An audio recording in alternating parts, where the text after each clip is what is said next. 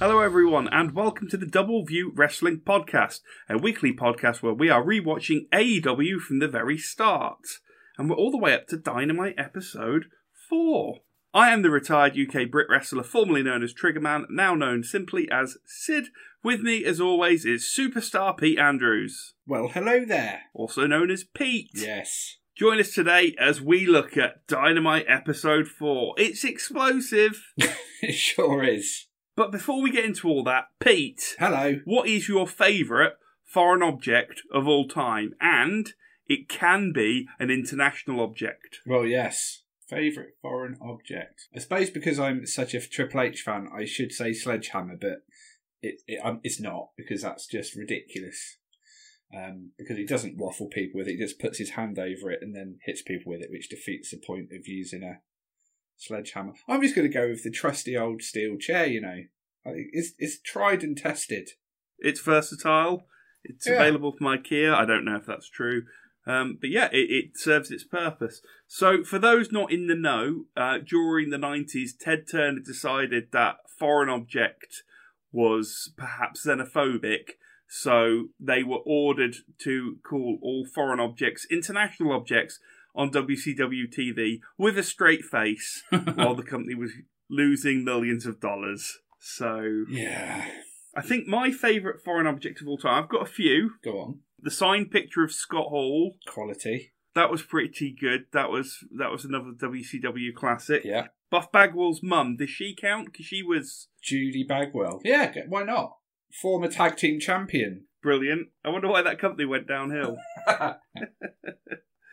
Um, but I think my favourite international object of all time is probably the stop sign from WWE No Mercy, the video game on Nintendo 64. okay, yeah, that's good. Nice and big. It just had a good good sound. Yeah, good clang. or the bell.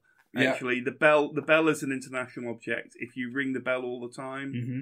we famously had a match in Bauer, which was a what did we call it? It, it turned into the teabag challenge, and it was the oh, winner was whoever could teabag their opponent the most. It was between Suicidal Jones and another one that wasn't as good. And yeah, there were a, an awful lot of teabagging, and we got into the habit of every time there was a teabag, we'd we'd hit the bell in time to the teabagging. yeah, and the Bauer bell wa- wasn't a traditional wrestling style bell. It was like a proper curved bell, wasn't it? That had the word Titanic on it. Yeah, yeah. The rumor was it was a bell from the actual Titanic, which I doubt. Yeah, well, my, my, my granddad gave it us because he, he used to have all manner of things. If you asked him for something, he'd probably had it. I was like, Granddad, if you got a bell we could use, and he bought that out, he goes, Well, that do. I was like, Well, it's better than the bell we've got, which is none. And then I saw Titanic. I was like, It's not from the Titanic, is it? He goes, Who's to know? So, you know, a little mystery there that we'll never really know. Was your granddad on the Titanic? he might have been, knowing him probably. Probably And he's going down, and he's like, "Oh, I could save those women. I could save those children. Yeah. Hang on, that bell might be useful in a few years. We might need that for a back garden wrestling promotion. It sounds like take it." Yeah, could have happened. So before we get into episode four of Dynamite, let's have a quick look back at Dark episode three. Uh, we said last week we set ourselves a bit of homework. Did you go back and watch any of this, or, or were you all right keeping it in your memory? No, no, I didn't rewatch it just because it, it's just too much. And I've done it once. I don't. I didn't need to do it again. Yeah. That's fair. So I did the Kenny Omega Joey Janela lights out match. Pretty much what you expected, but I'm glad I did because uh, there's that's that's a bit of a throwback when you uh, get to episode four of Dynamite. yes, as we do. is, yeah. I did watch the um, the Strong Heart Private Party match against Young Bucks hmm and Cody and Dustin, and that was a really good fun match. Yeah, it was good. I remember it being good. Absolutely layered with what I call indie fed comedy spots. Yes, which is always good. Yeah, it's stuff you don't usually see on TV. It's Mm. definitely the more camper side of stuff. Lots of lots of round the the waist wrist locks, and then like reversed and reversed and reversed, and Mm. someone running off the ropes, looking like they're going to dive out, but they just keep running off the ropes forever. Um, that's that was MJF doing that, and he wasn't even in the match. So, um, I was surprised the Bucks didn't get the win back in that match. Ah, Their team yeah, yeah. did win, but it was Dustin who got the um, who got the pinfall. Yes. Glad I did that though, because that goes straight into the beginning of Dynamite episode four, and we are into the semi-finals of the tag team tournament. We are. Um, and literally, they're already in the ring as the the show opens. So two skirt and jerking, advert jerking, whatever it is we call that, when you don't even get an entrance. Dynamite didn't even get an entrance. It didn't have the intro on the, the feed that I watched on FITE. It was literally started with wrestlers in the ring. Yeah, it was. It was hit the ground running. Yeah. It was a bit odd for me to go straight from a private party tag match to a private party tag match, Mm. which had a bit more stakes in it and was a bit more serious as private party against the Lucha Bros. Indeed, it was. Give us a quick little run through of the match from your perspective. So, I don't like to be down on wrestlers and wrestling, but I didn't like this match. I thought Private Party looked awful in it. They just didn't lay anything in. All their sort of strikes and their moves just looked so soft, and it, it seemed very rehearsed to me. I know, obviously, in wrestling you do rehearse certain things, but for me, you could kind of tell Private Party were thinking, what we've got to do next, what we've got to do next, and everything they did seemed kind of slow. And I guess maybe that's because they're against the Luchas, who are known for being quite quick. But the Private Party weren't like that against the Bucks, who are another sort of quick team, and they just they just felt, yeah, they they didn't look professional in that match to me. Yeah, I kind of noticed the same thing, and I thought perhaps that the Lucha Bros had kind of said to them, "Don't, don't lay it in stiff on us, or we'll lay it in stiff on you," because it, it Hmm. did look like Private Party were a little afraid to touch them at times. Yeah, yeah. I don't know. I mean, the Luchas are they never seem to shy away from hard hitting spots. So I don't know if that would have been the case. It was just really weird. It, it just I remember, and it, it took me back to the time when I watched it. And I remember at the time going, "Oh, that's not a good showing for a private party who had this really strong start in the company." And to me, this was just like, "Oh, I don't know what's happened with you guys here." Yeah, it is definitely an odd one. I mean, there's there's plenty in it to still enjoy, but there it is with Central. There's a lot of Hmm. stuff that doesn't clearly doesn't even come close to connecting. Yeah, Um, yeah. And it does. We're in this point now where the bloom's a little bit off the rose. Uh, Mhm. We we've seen all these guys multiple times now. There's not much new to be had just from a Lucha Brothers tag match, yeah. and it, it's not strong with the psychology. They're just meeting each other, sort of matter of fact. Mhm. The good news with this match, of course, is that the Lucha Brothers did win as predicted. Yeah. They are clearly building towards something with SCU. hmm And I think uh, at one point this tag team tournament was wide open when Private Party knocked out the Young Bucks, and that was their big moment. That made Yeah. them. Yeah, yeah. But at this point, it's sort of a foregone conclusion that it's going to be SCU versus Lucha Brothers. Yes, yeah, because they'd, they'd built this big story, hadn't they, with Luchas attacking SCU, especially uh, Christopher Daniels. So yeah, it had it had telegraphed a lot of it, which is a shame because, like you say, it had started a bit. Oh, anything could happen in this tournament. To well, this is what's going to happen in the space of like a week. One one other thing that I'm going to point out from this is a good uh, commentary call from JR talking about Private Party, saying amazing highlights that will never get old. Three years on, where are Private Party now? wow, yeah, They they look so tired. yes, yeah, they've yeah they've not really set the world on fire either, have they? They it's weird with Private Party. They they eventually get teamed up with Matt Hardy, and then broken away from him, and then now they're kind of going back to team of Matt Hardy, which is a good thing. You know, Matt Hardy's a renowned, amazing tag team wrestler, and if you've got a tag team you want to bring on, you can do worse than pairing up with Matt Hardy. But yeah, it just seems Private Party never seem to get going, get any momentum behind them. Well, they've gone they've gone from Matt Hardy to Andrade and back again. Yeah, Maybe the original black tag team of AEW shouldn't have white owners.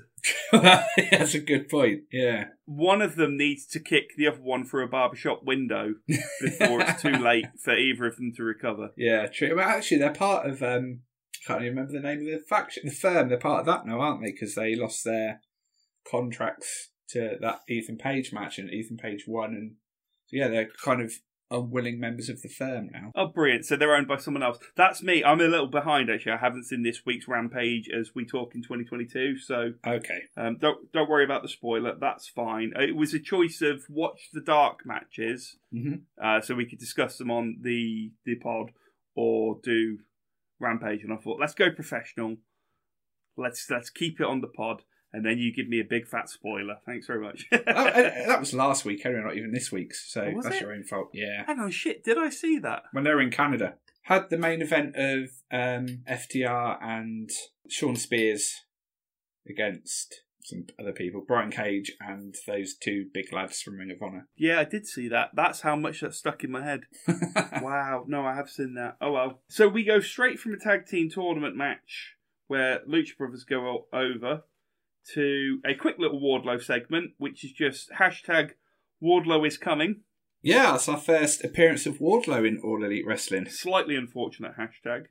Mm, yeah. Well, maybe he was though. We, we don't know. Well, there's a lot of close up on his face while he's grunting and straining. So he could have so been could have been coming. maybe maybe Wardlow was yeah, coming. on the way. Um, yeah. So anyway, straight from a tag match into another tag team semi-final match. Yeah, is there nothing they could have done to broken this up? It felt like they were just trying to get it out the way. Yeah, I was, I was going to say that. Yeah, it, it was very much. Oh shit, we've got this tournament. Let's just get it done, and then we can move on to other stuff. It, they, it's like they've lost interest in it before it even finished. They just want to get to the finish. I feel. Yeah, yeah, definitely. Um, but yeah, they they could have broken it up. There's a couple of like singles matches on this show that could have fit quite nicely between these two, but not to be. Yeah, really, any of the matches other than the main event could have could have gone in the second slot, and it would have probably helped the flow a little bit. Um, or even if SCU had done a run out against the Lucha Brothers, and then they were still at ringside, got an argy Bargy, and then Dark Order come out, so there's a bit of a flow to it. Yeah, yeah, true. That that would have been nice, but they didn't do that. Instead, we just get SCU, Frankie Kazarian, and Scorpio Sky um, coming out for a straight cold tag match against Dark Order. Mm-hmm. Now it's a weird one, this one, because like I said, we're pretty certain at this point it's going to be SCU versus Lucha Brothers in the final. Yes. So sort of why put Dark Order in the tag team tournament at all? You're giving them a bye to the second round where they instantly get knocked out. Yeah, at the end of the match. That's a good point. Yeah, I've forgotten about that. And they're sort of on the build with Dark Order. uh, Like it doesn't. I don't know. Yeah, I think it possibly hurt them having them in it and getting beaten clean. yeah. We'll see. We'll see in coming weeks how Dark Order does kind of. It jumps the shark a little bit. It doesn't quite work, and it does take Brody coming in to fix it. Um, Mm. but it, it does become a bit of a a wet fart um, for the next sort of few months.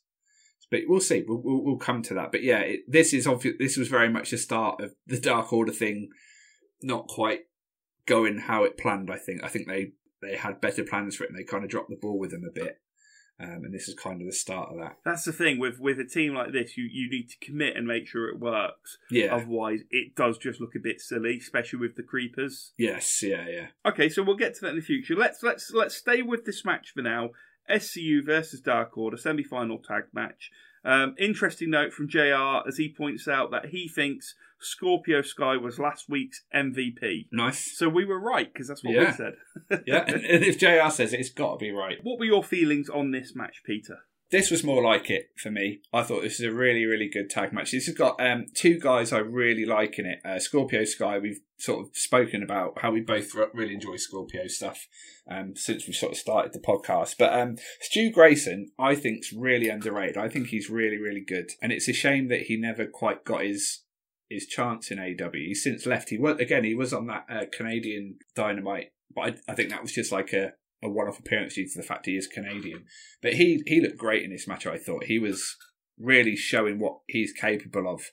Um, he does some really, he really lays it in. He does some really impressive things for a guy his size.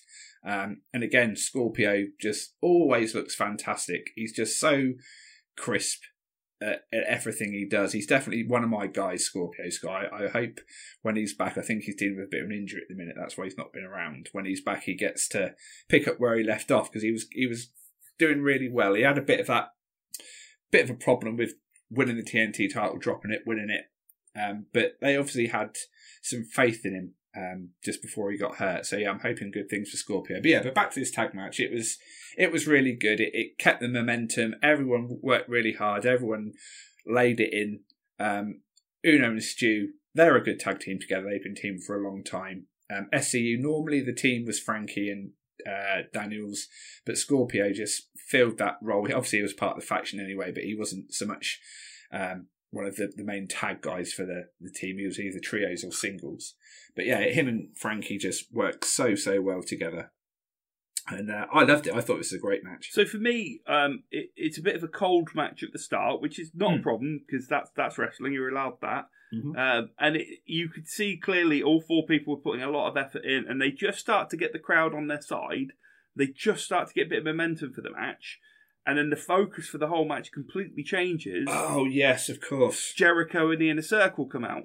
Yeah, that is always. I thought that when watching, I was like, couldn't you just do that? You could have done that between the tag matches, couldn't you? Had them come out and go up to the skybox. I guess they wanted to make it look a bit more out of the blue. But yeah, you're right. Like the fans, you could see them. The match was going on. Their, their backs were to it. They were looking up at Jericho and his guys. And the guys in the ring were just sort of hitting each other a bit, knowing, you know, we've got to just fill a bit of time. Don't do anything too crazy because no one's watching anyway. It- yeah, that was a shame. It really was because, like I said, they just got the crowd into it, and hmm. and having the entire front row at. Yeah. ringside with their backs to the the ring, Yeah, not a good not look. a good look on No. TV at all. It just it did seem that this match was more about what was going to happen after it, and and I mean wrestling is often guilty of that anyway. Yeah, It's always it's always the second act. What's next? Business. So that's fine. But they do get a bit of momentum back in the ring once once the inner circle settle down a bit Mhm. and stop stop drawing all the focus away from the match. We do get a good build towards the finish. Um, SCU really pulling out all the stops at the end. Yeah. Uh, they hit a double cutter where they both do a cutter more or less at the same time, Mhm. and then they roll their opponents both through into the same submission yeah, Dragon Sleepers. Yeah, and get the win. And it, it really looks like uh, Dark Order could have been going over at, at, at that point. They did to get over here. They were just going for the fatality, but SCU just a bit too on it. Yeah. And I tell you who they reminded me of in this match. They reminded me of some of the really good Lance Storm tag teams of past. Right. Yeah, Um, obviously, we've talked about the Thrill Seekers before when he was teamed with Jericho, but um, the Impact players in ECW, the most credible Justin Credible has ever been. oh for sure. Yeah, and he was like world champion in ECW. But yeah, the, his his tag team, the Impact Players, was way better than his his championship run for sure. So one of the things they did really good with the Impact players is they just made them savvy ring guys. They Yeah, weren't necessarily the strongest. They Mhm. were sometimes the fastest. They weren't the most brutal. They weren't the most hardcore. But they were guys who were just on a good day. You can't get anything past them. Yeah. And obviously SCU, we've seen a lot of them getting jumped and Uh-huh. kind of buried while other people climb on top of them and set up other matches. But in this match, SCU did really look like on a good day they're unstoppable. Yeah, I mean that's true. There, Scorpio obviously he he was the replacement for the last match. So yeah, this time he was part of the match from the get go. He was uh, he was ready to go. Yeah, it it was good. Like you say, they just look great, and they did look like the wily veterans. Obviously, Kazarian is a veteran. He's been everywhere, done everything. Scorpio a bit newer, but he didn't look out of place. He just looked like the star he is. Yeah, and I really hope he gets a gets a good run when he gets back. I like him a lot. The other thing I really liked about the end of this match, of course, it was a, a double submission, um, but Scorpio was the legal man, and he actually gets the win. Yes. So the guy who shouldn't have been in the tournament yeah, yeah. saves the day, keeps the team alive, gets the win in the second match. Mm. Fantastic. That's that's what you want. They really did keep um they kept it storytelling from the first match to this match. Mm. SCU are now obviously in the final against Lucha Brothers next week, so we'll be talking about that in a week's time. Yeah. The first match, Private Party and and um, Lucha Brothers was a little bit of a stepping stone to get to this match, Mhm. which got a little tread on by Jericho, but it's all going to be worth it, right? For next week, we've Yes. got a big blow off tag team, not just a tag team winner, but a tag team crowning. Yeah, first tag champs. So that's something to look forward to next week. Definitely. I like it, Mikey. we go on to the third match of the night. It's a singles match, a bit of a rarity in AEW at times. yeah. We have got Joey Janela versus Kenny Omega. Now, they had that brutal lights out 20 minute match at Dark episode 2 a few weeks back. yep. And obviously, that was a lights out match which had no build behind it. Yes. And now, having had that match, they're having a one on one normal rules sanctioned match. Yeah, and you'd think maybe they'd go right. Let's not mention the lights out match because it does look a bit back to front. But they they showed highlights of it, and it was like, oh yeah, I don't know, don't know if you should have done that. It is an odd one. I mean, I get that they're trying to get people to watch Dark as well, but Yeah, you don't yeah. want people watching Dark at the expense of Dynamite. That's Mm, no, definitely. there's a fr- there's a phrase I hesitate to use it because it's a Jim Cornette phrase, but Jim Cornette often talks about Tony Khan's backwards booking, yes. and I hate to I hate to reference it and point to it in this case, Mhm. but yeah, they have got this totally the wrong way round. Yeah, yeah, Have the match on Dark, and at the end of which it gets a bit heated, and there's maybe a chair shot or two that are a bit out of nowhere and uncalled for yeah, and then you can go into an unsanctioned match, perhaps on Dynamite, perhaps on another Dark. yeah. Building this at the same time that you're doing a, a lot of stuff with Kenny Omega and Moxley, will they, won't they, Mm. beat the crap out of each other with chairs. I, I don't know if maybe they should have just had two straight Joey Janela Kenny Omega matches, and we were happy with the first one, so we're going to do it again on Dynamite. That's fine. Yeah, yeah, But if, if, if maybe they should have just both been normal matches. yeah. I agree. And just for the point of continuity, we will point out that in the unsanctioned lights out match, Kenny Omega did win that one. He did. Yeah, I suppose it is good for people who haven't seen it that there was highlights on this, so that's that's fine. Hmm. But normal rules, so no need to turn the lights out. Here we go. Yeah, so um, two guys that I'm a big fan of, Joey Janela, especially. I, I love that guy. I don't really, I still don't really know why. I just do. There's something about him I like. Good facials as Joey Janela. For a big part of this match, I was like, oh, they're not. Joey's not getting much in in this match, and I know Ken is the bigger star than him, but at the same time, yeah, Joey was kind of a bit ragdolled for a while, which, yes, I know that's one of his strengths. He can get beaten up, but he eventually does get some uh, nice looking stuff in. Um, and the crowd are into it. Um, there's even a bit of dueling chanting going on in this match, which you don't necessarily expect to hear in a Kenny Omega match, unless he's against the likes of a Okada or someone. But you know, Kenny's a firm fan favourite, so to hear dueling chants, some people going for Kenny, some for Joey, was uh, quite interesting. Um, but I liked it. It it found its groove. It got going. Uh, they both hit some pretty cool looking stuff. Kenny always just hits his stuff beautifully. Um, some great dives. Rise of the Terminator to the outside is always a treat to see. And like I say, Joey's facials throughout it are just spot on. That's one of his strengths for sure. And he does a lovely elbow drop. Um, and that's what makes a wrestler one of my favourites is doing a good elbow drop. Yeah, Joey does a great job of selling the story of the match with his Mm. face. Yeah. There are a few bits in this that uh, they kind of tease, and you kind of know they're not going to happen. For instance, they pulled the steps away from the ring, Right. and obviously they're a bit triangular and pointy. And Kenny climbs up to the top of them, and he's got Jerry Janela, and he's threatening the one-winged angel. And it's Yeah, like, well, there's, there's clearly nowhere to bump the guy, so we, we know that's not going to happen. yeah. Um, and also, I will point out the very rough table bump. Um, Oh, they yeah. set it up and they bait it a lot throughout the match, which is absolutely fine. That's Yeah. working. I want that. When Kenny does finally go over the ropes and through it, Mhm. uh, he's going through it the wrong way. Yeah. I don't mean he's going from the floor up through a table. I mean the table. The table is set up the wrong way, so he's going through it metal trim first. yeah. Oh, don't do that. And the commentators didn't even point that out. They were No, just like, "Oh, no. table spot." Yeah. Normally it's Scarab would be all over that, wouldn't he? Yeah. No, that was that was rough. Fun match. Definitely a fun match. Hmm. But like I say, the backward booking of the last one does make you kind of think sometimes, yep, maybe they got it a bit backwards. But interestingly, Excalibur, perhaps an attempt to cover that, he describes Kenny Omega as a temporal wizard. There you go. Who knew? so perhaps this was the first match, Yeah. and the match he had two weeks ago against Joey was the that was the blow off to end the go. feud. Explained. So it makes it all right. So cheers, Excalibur. The answer to this one is time travel. Yeah, as always. JR perhaps not so good at predicting the future though when he says Joey Janela may be one of the biggest stars in the near future. Oh, JR ruined it. Or not.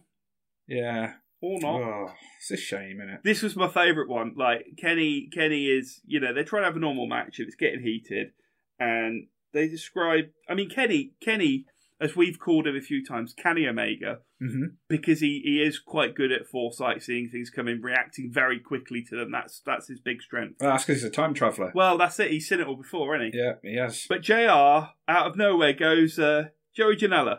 Thinking Man's wrestler. is he?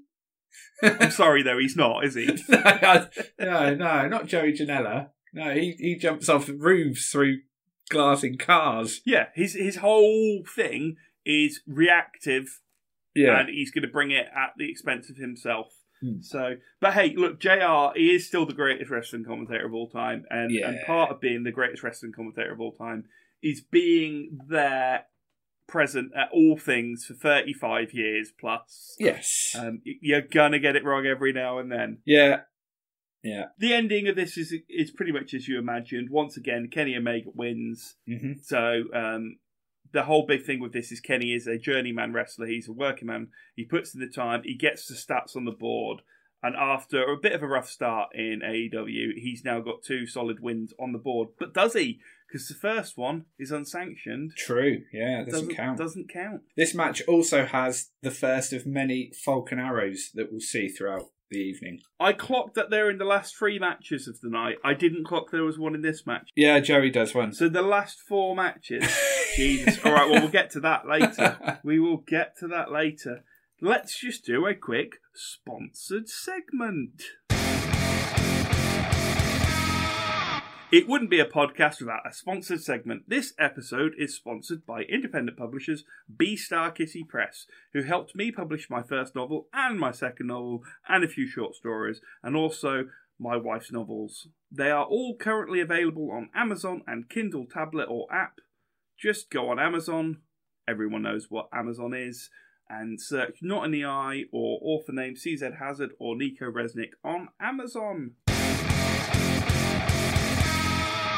So we go from that, the first singles match of the night, to a Cody promo. Cody Rhodes. yeah, he's, he's well. He tries to do a promo, doesn't he? He does. I actually quite like this because he, he's come out, uh, the crowd are going, and then they've jumped to adverts. Yeah. And rather than just ignoring it and just pretending that you're taking four minutes to get the match going and warming up, he he just like Moxley last week, he does draw attention to it, tries to cut a promo over it. I do have a question though. So he goes out, someone in the crowd Mm. says he's going to say a joke, so Cody goes out for the joke, and Yeah. instead the person in the crowd asks, "You were going to tell a joke about Bernard the business bear." Bernard the Business Bear. Uh, can you explain this? So Bernard the Business Bear. Yes, I can. Oddly, yeah. Bernard, Bernard the Business Bear was part of Cody's entourage uh, for a while on the Indies, and he was a big like mascot bear in a suit.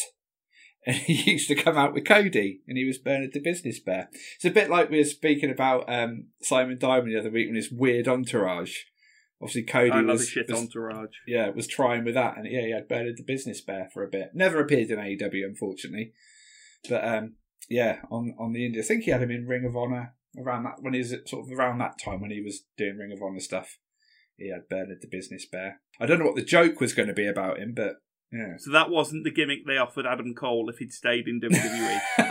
maybe it was. Yeah, so, uh, really fun little bit here. I always like to point out the things in wrestling that you see or hear that you shouldn't see or hear. Mhm. And just, we've got Tony in the ring with a mic in hand. Tony is just about to cut to a promo, and you can hear very faintly yeah, on the FITE stream someone go, All right, Tony, we're back. yeah. I heard that. I don't know why that stuff tickles me so much, but it always does. But Tony straight in, ever the professional, didn't didn't mess around. He's a pro, yeah, especially when he's got another Tony in his ear telling him what to do. that's it. what we have here is we have Tony Schiavone and Cody Rhodes trying to do a promo in the ring, as Mhm. you do. Cody suited and booted as he likes to be when he cuts the old promos. Yeah. But instead, we get a lot of air horns, and it soon becomes apparent that they are coming from the inner circle. But before that happens, Cody is about to announce something that's quite important. And it never gets announced at this stage. It does come later, but it's a bit of foreshadowing to something that happens with Cody's character going forward. And he was about to announce that at this point, and it didn't happen because of the interruption. So bear that in mind. You know what? I think I'm so programmed by 30 years of watching WWE that I didn't think he actually had something to announce. Oh, okay. No, there is there is there was something. Right, yeah. okay, there is something there, okay. But he can't announce that because instead Jericho is trampling all over him, as Jericho has had a want to do the last few weeks. Mm-hmm. I quite like the bit where Cody referenced the invisible wall. Yeah, that's cool. There isn't a wall between us and you up there. I can climb over these barriers, walk up these steps, and waffle the piss at you. And he does. Well, yeah, but you know he's not going to do it on his own, is he? Because he's outmanned and outgunned. Yep. Jericho does point out the math. It's four against one. Uh, there was an explanation for where Jake Hager was, but I didn't care enough to listen. Was there though? They just said Jake Hager's not here this week. Like, oh, okay. that was the explanation. Yeah, not like oh he's tra- he's training for an MMA fight or anything like that. It's- he's just not here. I think he was selecting a hat Yes, he does like a hat, doesn't he? Because he, he has been favouring his, his hats weekly. He's a little bit, a little bit Samson with a hat because since he's had that purple hat, he's shown a bit of personality and you know a bit of pizzazz. I think if he hasn't got the hat, you get rubbish, boring Jake Hager. When he's got a bucket hat on, he's got a little something about him. I mean, I don't want to get too distracted because if I if I go off on a tangent here and talk about Dalton Castle against Jericho on this week's Dynamite and how the boys from Dalton Castle beating the crap out of Jake Hager outside the ring for a good five minutes might have been my favourite spot involving Jake Hager ever. it was good. And then I'm going to go on to Divergent and point out that Dalton Castle was once numbered 15 on the PWI Top 500. oh, And go. that Dalton Nice Castle fact. for me is the best guy to come out of Ring of Honor in years, and his match on Dynamite was the best exposure he's got. If we were to mention Dalton Castle and I went on that tangent, I wouldn't be able to keep talking about Cody Rhodes versus Yes. Inner Circle. So let's cut back to 2019. Right, yeah, it's a nice little jump forward. Seriously though, Dalton Castle, so good. He's good, isn't he? He's great. I love him. He's really, really good. Cody Rhodes needs some reinforcements. Yes. Why then, Pete, does Yeah. Dustin Rhodes come out to the Green Day track from the Godzilla album? Brain stew. It is very Yeah. similar, isn't it? It is. It really is. That is his music. Yeah, And we listened to that album a lot, so I think we would know. it's a good album. That Was it just, it was the only album we had for like uh, two weeks or something? it must have been, but it's just belting. You've got you've got Green Day on it. You've got that good Puff Daddy song where he rips off the Led Zeppelin riff. You've got Ben Folds are on it, Silverchair, Foo Fighters. Like it's exclusive tracks from a lot of these people as well. Good album. It's a great album. Plus, you've also got that Rage Against the Machine Yes. song where they talk all about crass Hollywood movies, just trying to make people buy shit they don't need, yeah. and and no one noticed. Um, if you're just joining us, welcome back to the Dalton Castle, Castle and Godzilla podcast. Yeah. There's, there's too many of those out there, to be honest. Yeah, it is. The market is a bit swamped. Mm. We should do a we should do an AEW rewatch podcast instead. Yeah, we'll do that instead.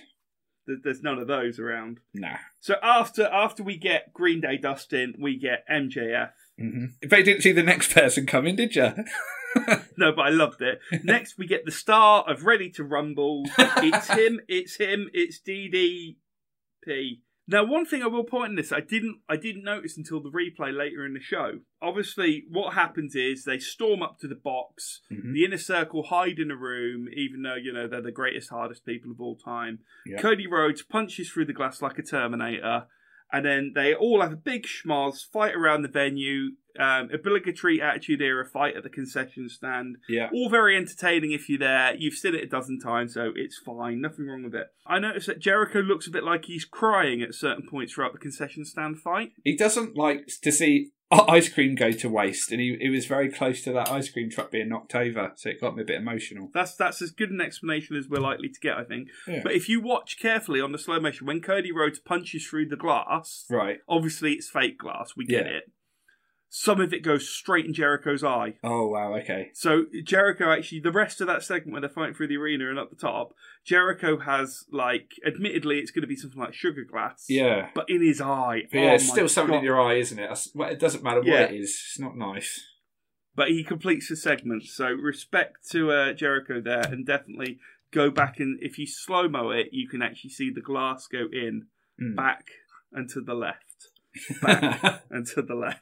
What a DDP chant we get though at the point where he Yeah. first comes out. it's great, isn't it? He never had that in all his time in WCW. Even when he was the champion, he didn't get that one. yeah, it's good. So it's it's a bit of a waffly piss segment. It is a crowd pleaser. It is. It does feel to a certain degree like they are just buying time with this one. Something they didn't really establish. Did Chris Jericho have a ticket at all? I don't think it was mentioned. My next note I was just to re- about to read was Jericho overplaying tickets. so, um, like, why would he need one? He's the champ. if you if you go to a sporting are- arena and you get in a fight with one of the yeah. the, the team members and you have a big fight all the way through the arena into the concession stand, if the police show up, as long as you show them you've got a ticket, they will instead arrest the performer. That's it. Lick it, stick it on your head. There you go. I'll remember that one if I ever get in a fight at Hmm. uh, It's worth at knowing. an arena with a sports star. We also get a good solid minute where Jericho's trying to kind of sign off the segment, and the commentators do their best to go, "Oh my god, these are the ramifications of that." And instead, all you can hear is Tung Ortiz screaming about he's the best. That's his line. At least he is on brand. Yeah, he's consistent. Hey Pete, how about a tag match? All right, we've not had many of those, so let's have one. Okay, we are going to have the Best Friends versus Young Bucks in a just for fun tag match. Although I suppose technically this is the consolation playoff for losing the tournament. True. Yes. So that's that's how we're going to look at that. And we are going to bookend this with who's your favourite. So let's start. Pete, Yes. who's your favourite Trent? right? Is it Reznor, Terence D'Arby, Trent Seven, Trent Beretta, or Stoke On? oh God, it is Trent Beretta, but I'm going with Stoke on just because I didn't see that coming. I should have. Gotcha. Good. That's the whole point of these segments. I like it. Talk us through this tag team match. You see, when I saw this match was happening, I was like, here we go. It's the Young Bucks versus the Best Friends. This will be the match where Sid goes, yeah, best friends. Chuck's all right. But he's shit again at the start. He just doesn't give a damn. I was like, Chuck, come on. I'm, I've got your back, but you're not helping me out here, mate. You, you just look, again, he was a bit like Private Party earlier. He was just really lazy. He gets into it later. But yeah, at the start, I was like, for fuck, why every week are you letting me down, Chuck? Yeah. Yeah. Trent Trent needs to cut the dead weight. He's so much better than this, and to, Hmm. to think he's still doing this three years on. I mean, there was a a time in AEW where they, they did kind of put Chuck on the back burner, and they put uh, Trent with Rocky, who was they were a team in New Japan as well, and that's a better team, I think. This Obviously, is a better team. Rocky has a lot of commitments to New Japan, so he can't be there all the time. But just have Trent as solo guy now. I mean, I I love best friends. Like in New Japan, they were great together. But yeah, Chuck, ever since he's been in AEW, he's just he hasn't had it. He does have a little a good little run uh, against Proud and Powerful Santana and Ortiz later on. That's that's a great angle. He works hard in that, but for the most part, he's just I don't know why he's there. And I know he did have a bit of crisis of confidence before uh, AEW was a thing. I know he tried to get hired by WWE. They showed no interest in him, which you know maybe if he acted like he acts at this point, that's why. Um, and maybe he just his confidence wasn't there, and that's why he wasn't trying as hard. But yeah, Trent is still really good, uh, even after his sort of neck surgery. He's he's still great, um, and I think he deserves a bit better than what Chuck's given him these days. Yeah, it's weird because I was expecting you to turn me around on best friends, and instead I seem to have turned you around against Chuck Taylor. Yeah, no, that's the thing. I, I will always love him just because I've seen more good than bad, and there is some good stuff to come with him. But um, yeah, it's it's it's hard watching it because I am so high on them, and I know how good they can be together, and it's just, especially on these early shows, it's it's just not there. From and it, and it is all Chuck. Like Trent's working hard and he's doing well. Yeah, it's just Chuck's letting the team down at, at this stage. I mean, I am going to compare Chuck to uh, Orange Cassidy, who is obviously ringside Mm, yes. with the crowd at this point, and that's to me the crowd are red hot for Orange Cassidy at this Mhm. point. They've not seen him much. They Yeah. want to see more. He gets the biggest pop in this match when he does the top turnbuckle dive to the outside Yeah, yeah. with his hands in the pockets. Nearly, nearly eats concrete. Like he, the way he hits people, he does then kind of go face forward Yeah. into the mat, and he hasn't obviously got his hands there to brace him, but he fully commits to that bit. I think when you've got an opportunity, you have to grasp it, as I've said. But Yeah. if you're going to try and do the kind of I'm the carefree joking guy Mhm. that Chuck likes to do, you actually have to back that up by being better than everyone and working really hard. The only reason the boys out the back put up with Orange Cassidy Mm. doing his hands in the pocket shtick and giving them comedy kicks to their shins Yeah. is because they know he's worked fucking hard to Mm. get there, and Yeah. he is absolutely fantastic in that ring. When when Orange Cassidy goes, Oh yeah. he goes. Yeah, it's next level stuff. And I just, for me, Chuck doesn't. I don't like to say. I don't want to rag on the guy who's had a crisis of confidence, but I'm sure he doesn't give a shit about my opinion anyway. yeah. he he needs to be putting more in, more in the gym, more in his diet, more in the ring, and then you can play the part of someone who's laid back, casual, and doesn't. Yeah. I mean, this was such a match where he could have sold himself as well because best friends and Young Bucks, they're no strangers to each other. They've wrestled each other all over the place. So this could have been an easy night for him to look good. You know, he, all these guys know each other so well, know each other's moves, and he this was his chance, his first big chance in the company, I think, to really stand out and show what he's capable of. And yeah, it just it wasn't there. Of course, best friends don't win this match because somebody did kick out of the Falcon Arrow. Nobody kicks out the Falcon Arrow though. Don't if you've heard that. Young Bucks win this match. It's a nice, clean finish. It's a strong finish. It puts the Bucks over. Yep. Um, this is what you need to do. Obviously, when they went out the tag team tournament, as they did, you do need to then get them back in the ring, get a few quick fire wins under the belt, to, Yeah.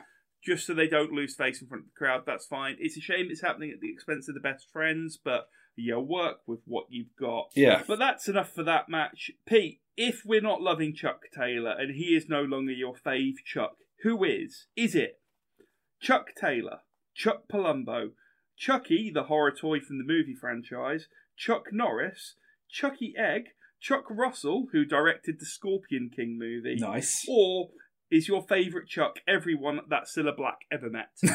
That's a good one. I like Chuck D Head from Decap Attack, the Sega Mega Drive game. I remember that. I always wanted to rent it and I never did. I I owned it because uh, that's the type of guy I was. Of course, it's one of about 4,000 ga- games I have on an emulator that I never play, so Yeah, but you've got the option. You know, you could. Maybe I'll get to that. It's nice to know it's there. So, what was his name again? It was. Chuck, Chuck D, D. Head. Head. Yeah. You could have also had Chuck Rock. Yes, he was another good video game. Chuck. Yes, but don't get it on the Mega Drive because the dinosaurs didn't pull on the Mega Drive version. No, what?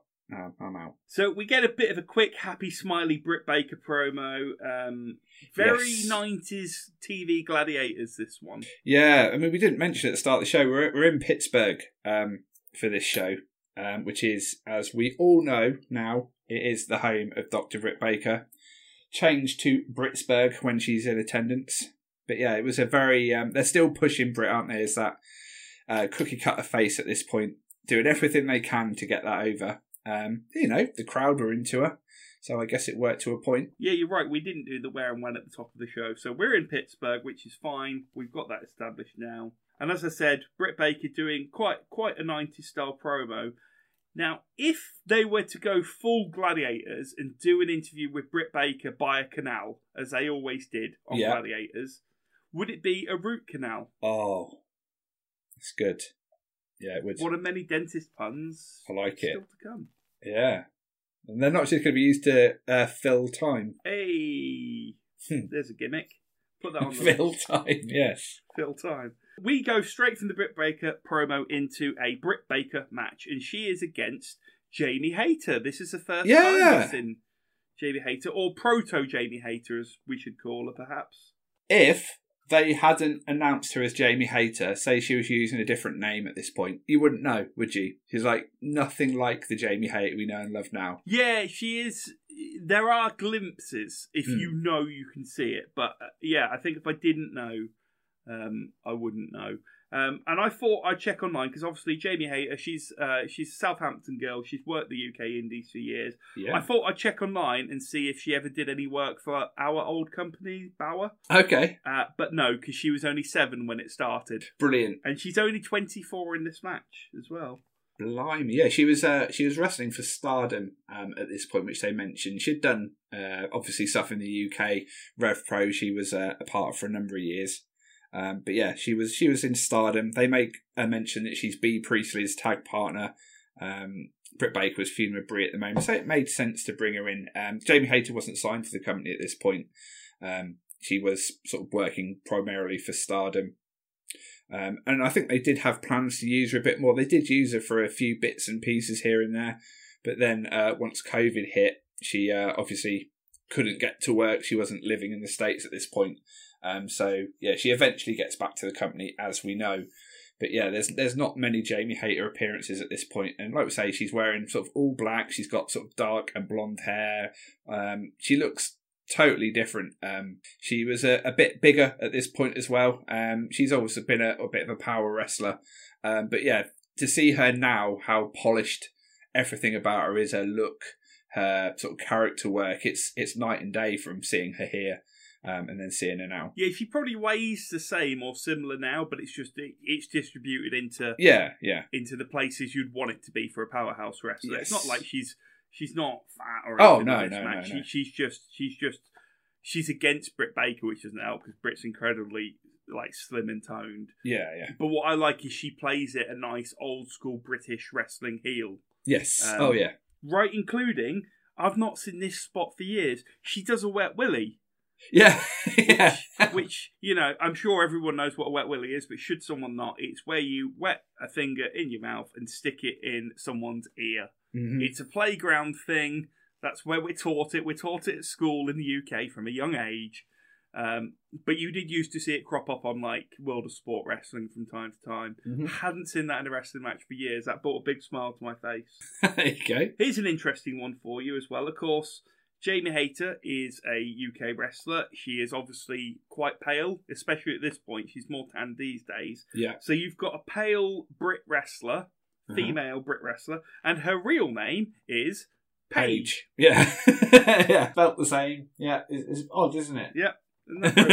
yeah. So I, I found it interesting that her first match in AEW is against the person she's been. yeah. Yeah. She is now known as teaming with Britt Baker. Long past that storyline probably should have turned into something else. Yeah. because it was in 2022 a few weeks back they were at odds and she wouldn't talk to her in the arenas but now everything's fine again Yeah. But Britt Baker, I'm sorry, um, Jamie Hayter at the moment is, I don't think she's been sort of hotter as far as fan reactions go. So, I, you know, maybe it's worked out a bit better, but they, yeah, they need to pull the trigger on that sooner than later, I think. they definitely do and we should also mention just how good Jamie Hayter is she is Oh, she's great. my favourite women's wrestler they've got at the minute she Yeah. is incredibly competent she can work stiff but I think she's actually quite safe Yeah. um, Yeah. everything she does is believable she's got a good voice she's confident she looks good and push her to the moon. You could, especially with against Britt at the minute. But I think this is the problem when you have interim women's championships. Well, Yeah. when you have interim belts in general. Mhm. Like Toni Storm's doing a good job with the belt, but we are kind of in limbo now until Thunder Rosa comes back and you have that unification. Yeah, I, the the whole interim champion. It doesn't matter who it is that is the interim champion. It, it's still they still aren't the champion, are they? It's always got that little caveat to it, and it's not quite as good to to be the interim champ as it is to be the the full on. You know, undisputed champion. So yeah, I think if Jamie does get it, I'd, I'd like her to get it as a she's the champ, not the interim. Yeah, I agree. I mean, given how many belts they are in AEW, Mm. it wouldn't be the worst thing in the world to have a belt disappear off screen for three or four months. Yeah, just focus on one of the others for a bit. That wouldn't be the worst thing in the world. Mm. I mean, it's not like Moxley's the interim tag champion now. They just Punk's been suspended. They just took the belt off him, and that's better, Yeah, yeah. much better, because you Yeah. can actually do storylines with her. Um, anything from this match you'd like to talk through? one thing I did notice, and I even noticed this in the the hype package uh, for Britt, they kept showing her doing the sling blade, and she's just not very good at doing that move. And even in the hype package, which is meant to be like these really like great moments of it. She just hits that so sloppy, and I'm I'm used to seeing Tanahashi do it, and obviously Tanahashi's a next level wrestler, but yeah, just, I I don't think that should be one of her moves because it, it never looks great when she does it, um, and that that stood out to me. Um, in the, the pre-packaged thing and in the match, she gives uh, one to the outside, and it's just oh, it's not not quite crisp enough. I think that was supposed to be the big reversal spot in the match as well. Like Jamie Right. Hayter's been a bit of a house on fire from the start. This is Britt Baker's turnaround for the match. This is the big kind of turn towards the face shine. Hmm. And like you say, it's just even outside the ring, it's just a bit sloppy. Yeah, It, it kind of almost looked like a botch. Hmm. If you didn't have Excalibur saying, "Oh, Sling Blade," it, it would be easy to not know what it was. Yeah, yeah, it's a shame. It is a shame, but it's it's still odd seeing Britt doing this face gimmick, especially like we said the other week when she finishes and does the uh, the, the fingers in the mouth bit. It's like it's just not face Britt, but we get there eventually. No, but it is quite brave because um, I did notice that Jamie Hayter is missing a few teeth in this right? match, Okay. and most Americans wouldn't dare put their fingers in an English person's mouth. So she is she is actually the hero face in this match. yes, Just for doing that. Um, do you think? Do you think Britt Baker is the one who sorted out Jamie Hayter's Nashes? Well, you'd hope so, wouldn't you? Maybe that's why Jamie Hayter hasn't like kicked it to the curb yet. She's still got a few medical bills to pay. It's like I'll just get this polished off, get my discounts, and my work finished. You'd like to think she uh, she helps everyone backstage, old Britt. You'd think she have a very busy dental practice. Yeah, it's a good point. It's well made. It's I like the way you're thinking through like her real world job to Hmm. her wrestling profession. All very clever and thought out. But can you explain what Rebel is for? Rebel, not Reba. Not really. I can't. I was I was watching this when I was watching this today. I was trying to think when Rebel bought in. It must be when Britt goes heel, and the reason why I just can't remember what it is. Yeah, so I don't know. I mean, Rebel was in um, TNA. She was part of a um, like circus freak faction for a bit. Very PC. Yeah, she never really set the world on fire or anything. I keep waiting for her to do something. Yeah, I know she was signed partially to help with makeup and stuff backstage. She's she's involved in that, um, and obviously she's got that Huh, okay. wrestling background as well. So I guess she gets used as a character. But yeah, I'm, I'm going to be interested to see why and how she gets brought in because I really can't remember.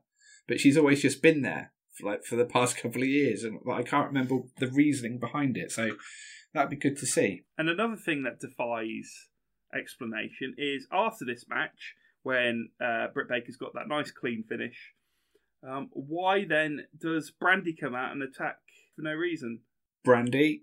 There's no reason behind anything she does. This this is leading up to some of the most weird, odd things involving Brandy Rhodes that we're going to see in AEW. It's so weird and it makes no sense, and everyone hates it. And it's going to be great to see it happen again. Brilliant. Does she just hate women? Is my question. Well, I don't know. I don't know if she th- what she thinks, how she thinks. I don't want to be able to think like that. It's just it's it's mayhem. That's all I'm going to describe it as. It reminds me of that great Family Guy uh, moment in the Star Wars special when Lois Griffin as Princess Leia is introduced to another female as the only other female in the galaxy. Yeah. And she goes, Hello, I hate her. So we're on to the main event now. It is Pac versus Mox, the battle of the three lettered named wrestlers. yeah. And talk about hitting the ground running. Poor Moxley, he can't even get to the ring before he gets jumped. by No, he gets beaten up, doesn't he? Not something you often see uh, with Mox fighting from the back foot. It's a, a bit of a, a rarity for him. I can see why they did it because they were a Hmm. bit short on TV time remaining at this point. Yeah. The match itself is a bit fight, dive, fight, dive, fight. Hmm. Mox fighting from the back, that's not something we often see. Um, it's not always going to work for his character to be doing that, but against someone like Pac, it's fine because Pac is a bastard. Um, fact. Um, but yeah, it's good. It's two of their kind of most protected people at this point in the company.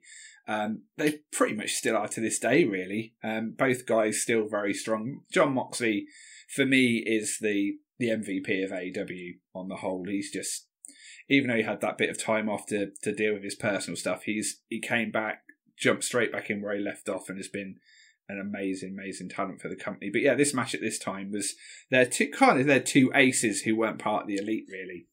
Um, and seeing them have this match, which was um, TV time remaining, that gets brought up a lot. JR very excited. He likes that. He's mentioned that before on previous shows that he likes a, a time limit uh, remaining match, which adds that extra bit of suspense to it. It's like these wrestlers have to hit everything they can hit in the time they've got left to win, um, and they do. They do, like you say, it's, it is very back and forth. Uh, a lot of in and out the ring stuff. Um, Pac is just so good. He takes the the original version of the Dirty Deeds, that forward um, sort of slam to the head into the mat, but he takes it on the the apron and spikes himself, and that just looked horrendous. But Pac can just sell things like no one else. It's just great to see. Pac is brilliant, and we get an honest to god Texas Cloverleaf Yeah. and a and a Dean Malenko shout out. Yes, How we do, yeah. this? Yeah, very, very good. I think you're absolutely right. I think the uh, TV time remaining does give this match some much needed urgency because we have already had a fighting around the arena segment Yeah, in the show less than an hour ago. So it does need something that's just going to give it that kind of let's get it going. Yeah. And and before you know it, before you've even really settled into the match, we get a five minute remaining mm. announcement. Yeah. And the crowd don't seem that happy by that. Which I mean, I get that the crowd want to see these guys fight, yes, but the the four minute, then the three minute, the two minute, the one minute, it's all pushed when it needs to be pushed, and it just the the sense of urgency from Mox and Pac to get the match wrapped up Mm. is fantastic, um, and it does build towards a finish where you think someone's going over, but no, no, there's a kick out, and the clock runs out. So it, it's a bit different to that Cody Rhodes Darby Allin match yes, yeah, from pre pre Dynamite days where it was like one two time limit.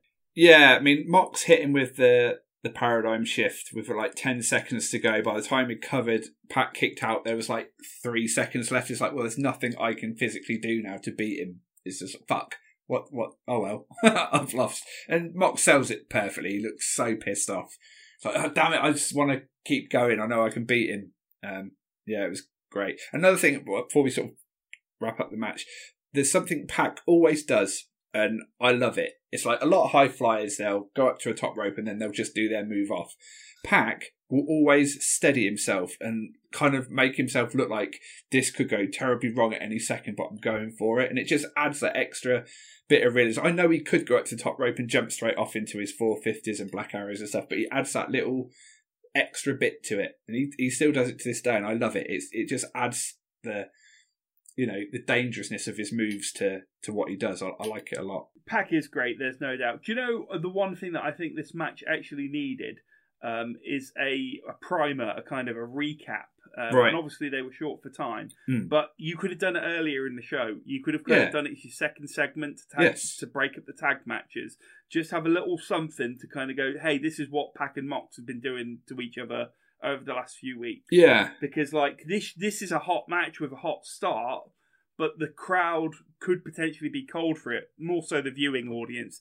If you've paid to go to the event you're probably well up on what's happening in AEW but watching from home if you didn't know the last few weeks of stuff they didn't they didn't really tell you anything about the match yeah. We're only four dynamites in, aren't we? You know, this could be someone's first dynamite. They might have heard a bit of buzz. Oh, the first three were brilliant. You need to watch it this week. So yeah, it would have been helpful for sure. Uh, They're still getting new viewers in at this point. I'm no doubt about it. something you used to hear in wrestling and in comics all the time was this could be someone's first Yeah. match Yeah, s- yeah, slash issue. Hmm. And it seems that both industries have forgotten that. yeah, And instead, both industries, they just focus on producing more and more content to try and take every penny from the hardcore fans they have got remaining rather than trying to build a new crowd. yeah. And like AEW, they're only four years old. They still need to be building. Mm-hmm.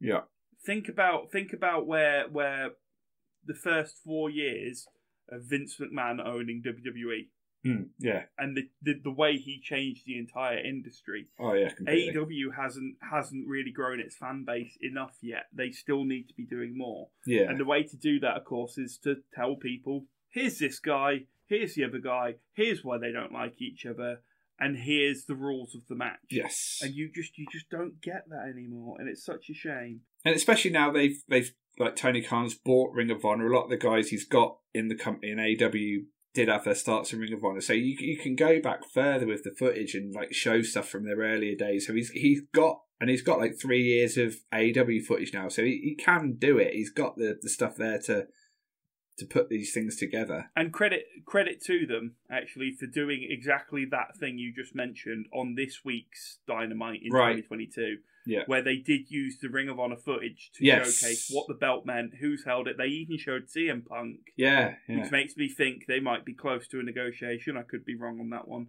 But but also it sold Dalton Castle. They took the time to explain who Dalton Castle Mm. was, which was great. More of that kind of thing, please yeah. the audience, as we said, it the time limit draw happens. The crowd aren't happy with the time limit draw.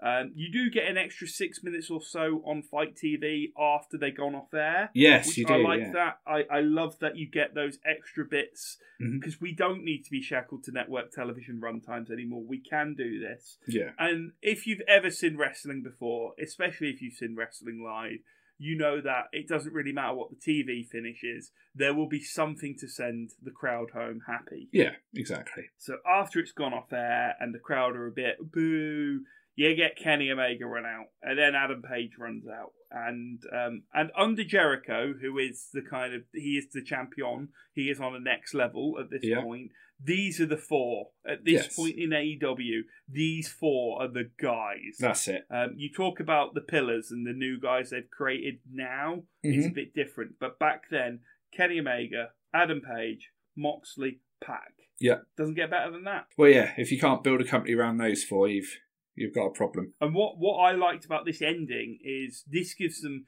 one, you're sending the crowd home happy. Yep. But if you're doing your job right, next week's Dynamite episode 5 Mhm. Hey guys, this is what happened when we went off air last week, and it's Yeah. a really easy recap. Yes, definitely. I hope they do that. I've got a feeling they probably won't. Mm. But you have the two to five seeded guys in the ring in a company where wins and losses matter. Yep. The champ is protected by not being involved. And it's such a shame that um, maybe it's because they're off air, but the, the crowd was actually quite flat for this bit. Yeah, they were a bit. I, I just think they were still reeling from the time limit draw. I mean, especially at this point, wrestling fans aren't used to something like that, especially on sort of mainstream American wrestling. That that's not a thing, and I think they either expect a clean finish or a screwy finish or a disqualification or something. Any of that, they'd have probably been happy with. But a time loop draw or a count out or something like that, it's just they're not conditioned to it, and they don't see the benefit of it as such. Yeah. Um, so yeah, they were a bit salty about that. No, I totally agree. So, in conclusion, AEW Dynamite episode 4. Yeah, I thought it was a, a definite step up from last week. Um, like I said, there were a, a couple of things that I wasn't so high on. The opening match, Luchas versus Private Party, I wasn't too high on. Uh, but the other tag tournament match, I really enjoyed. That was my favourite match of the night. Um, and every other match was was sort of good to decent. Um, it was good. Um, I like the fact we got that little Wardlow package because these first few shows now we're seeing the same people again and again and again. So it's nice to see they've got someone like Wardlow coming in, who is a complete unknown at this point. No one knew who Wardlow was. So yeah, I'm looking forward to the, the future shows where we get a few new faces cropping up now. Yeah, I pretty much agree with everything you said there. It does feel like we're in a holding pattern. Yeah. Um, full gear feels still quite far away Yes. because they've got like three three more dynamites between now and and that show, and we do need something to come along and shake up the status quo. yeah. So I'm not I'm not expecting great things from the next few shows Mm-hmm. before full gear, but we do have that tag match tournament and the crowning of the first Yeah, that's big. AEW Tag Team Champion next week. So that that's a big deal. So there is definitely something there for next week. Yes. Let's do best match. For me, it was uh, SCU versus Dark Order. I really enjoyed that match. I, I sort of because I obviously know where the tournament goes. I could just sit and watch it as a as a tag match. The the fact that it was a tag tournament didn't really affect me in this watch. Um, but so yeah, that, it, it was that one. I, th- I thought everyone worked really well in that match, and I, I had a good time with that. Yeah, that was that was my favorite. I wouldn't say any of them were my favorite match, but out of all the matches Yeah, we've yeah. got, we had that was I felt that was the strongest, especially like once SCU got that momentum towards the end. That was really good. Um, MVP for the show. It, it was very by the numbers from everyone. No one did anything overly out of the ordinary. So I'll probably give it to Scorpio just because he's keeping that momentum of of looking like a star, being this sort of out of nowhere guy really for a lot of people. Uh, he looked great. So I'm going to go with Scorpio. Yeah, this was a tricky one for me, and I actually wrote my MVP was the time limit draw. Right. Okay. You don't have to send the crowd home happy every week. Hmm. Like anything else, you have to you have to get it over before you can really use it properly. And and the word you used was perfect conditioning. People aren't used to seeing a finish like this. They don't know what it is. Um, you have to retrain that. So yeah, I'm going to give Time Limit Draw the MVP of the show. Nice. So let's have a quick look at the dark matches that were also recorded on this taping. Yeah, I mean, this is kind of the start of Dark becoming the Dark we know, where there's there's some names on it, but it's not like, oh my god, this person's wrestling this person. I need to watch it. Um, so we had a tag team match: Dustin Rhodes and Sonny Kiss. Uh, against Peter Avalon and QT Marshall. Dustin Rhodes and Sonny Kiss went over on that one. Uh, you had a women's four way match. Emi Sakura defeated Allie, Penelope Ford, and Sadie Gibbs. And there was a Falls Count Anywhere three way match uh, between Darby Allin. He beat Jack Evans and Jimmy Havoc. So, yeah, nothing really that I would say go out your way to watch this one. Yes, there's some decent wrestlers involved, but they're all a bit nothingy matches. Nothing nothing to write home about. Yeah, I think if I was going to watch one of them, it would be the Darby Allin match, just because Yeah. he wasn't on. He wasn't on this Dynamite, and you kind of you kind of miss him. You, you, having a, a Darby Allin match is good. I don't know who Sadie Gibbs is. Do they show up again later down the line? Yeah, I mean, again with um with Dark, you do get some people that show up maybe for like a tryout, um, just to see how they are. Uh, Sadie Gibbs, she's uh, uh, another English wrestler. Um, she's worked kind of all it, in all the places you'd expect a female wrestler of the last sort of few years to wrestle. Really, um, she was close, I think, to signing a contract around this time with AEW, but she didn't. Um, or, or maybe she did, and then then she left pretty quick. There was there was something.